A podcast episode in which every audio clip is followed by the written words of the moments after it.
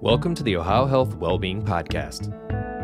On today's episode, we listen to a conversation between Associate Kelly Porter and Nurse Luther Nyirenda. Luther talks about starting his career during a pandemic, shares his experience talking with families of COVID patients, why trust is key to being a successful team, and how having a close relationship with coworkers has helped him learn more about himself. And now, our conversation with Luther Nyirenda. Hi, Luther. How are you doing today? I'm doing well. How about yourself? Good. Can you tell me a little bit more about your story? I started at Ohio Health in mid December. I applied through the fellowship program that I recently completed, and I was able to transition into a role um, at Doctor's Hospital in the intensive care unit there. Can you tell me a little bit more about what it was like starting at Ohio Health during COVID?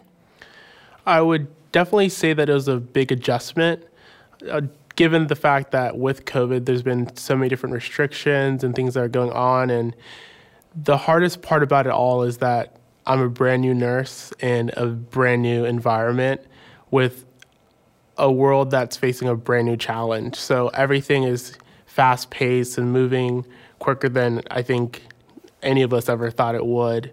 Um, and then the expectations and the reality of caring for people that are extremely sick, especially with COVID 19, has been a big difference from what you might read in a book to reality. Can't even imagine what the transition you went through from it being your first job, really out of school, and um, being right in the middle of a pandemic and being right in the middle of the ICU unit treating those patients. Luther, can you tell me a little bit more about how you were able to cope with the amount of pressure you were having on the job? I think with coping, it really came down to leaning on your team um, and even leaning on a lot of times people outside of the hospital to kind of get you through um, and finding outlets where you can, you know, let off the steam that you felt at the hospital it's going to be extremely um, disheartening to. I've had patients that one day they're doing totally fine, the next day they're flipped over, intubated, and you're talking to their family when the day before you were kind of like expressing joy about how they were recovering about things. So I think it came down to me really opening up to the people around me and these are people whose faces like I've never seen. Like the other day, I thought about the fact that 90% of the people I work with, I've never seen their entire face.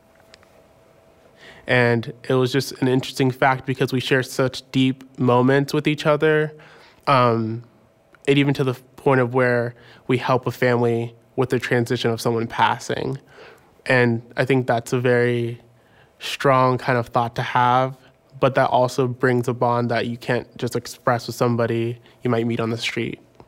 It sounds like you've been able in the in the time that you've been at Ohio Health, you've really been able to build a lot of trust um, with your team. Can you tell me how your team relies on each other's trust to get through these challenging times?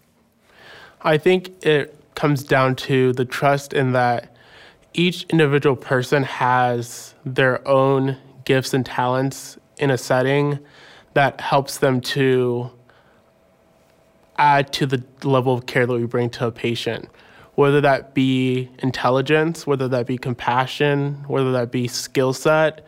All of those things um, can't be delivered by one person.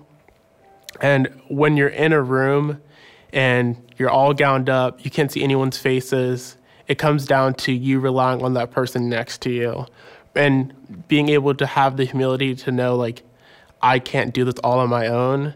And once I think you have that revelation and you build that trust with a set of team members, um, it becomes an easier shift, an easier 12 hours, and for some staff, even 24 hours and things like that. So it's really just diving into the belief that teamwork is the end goal.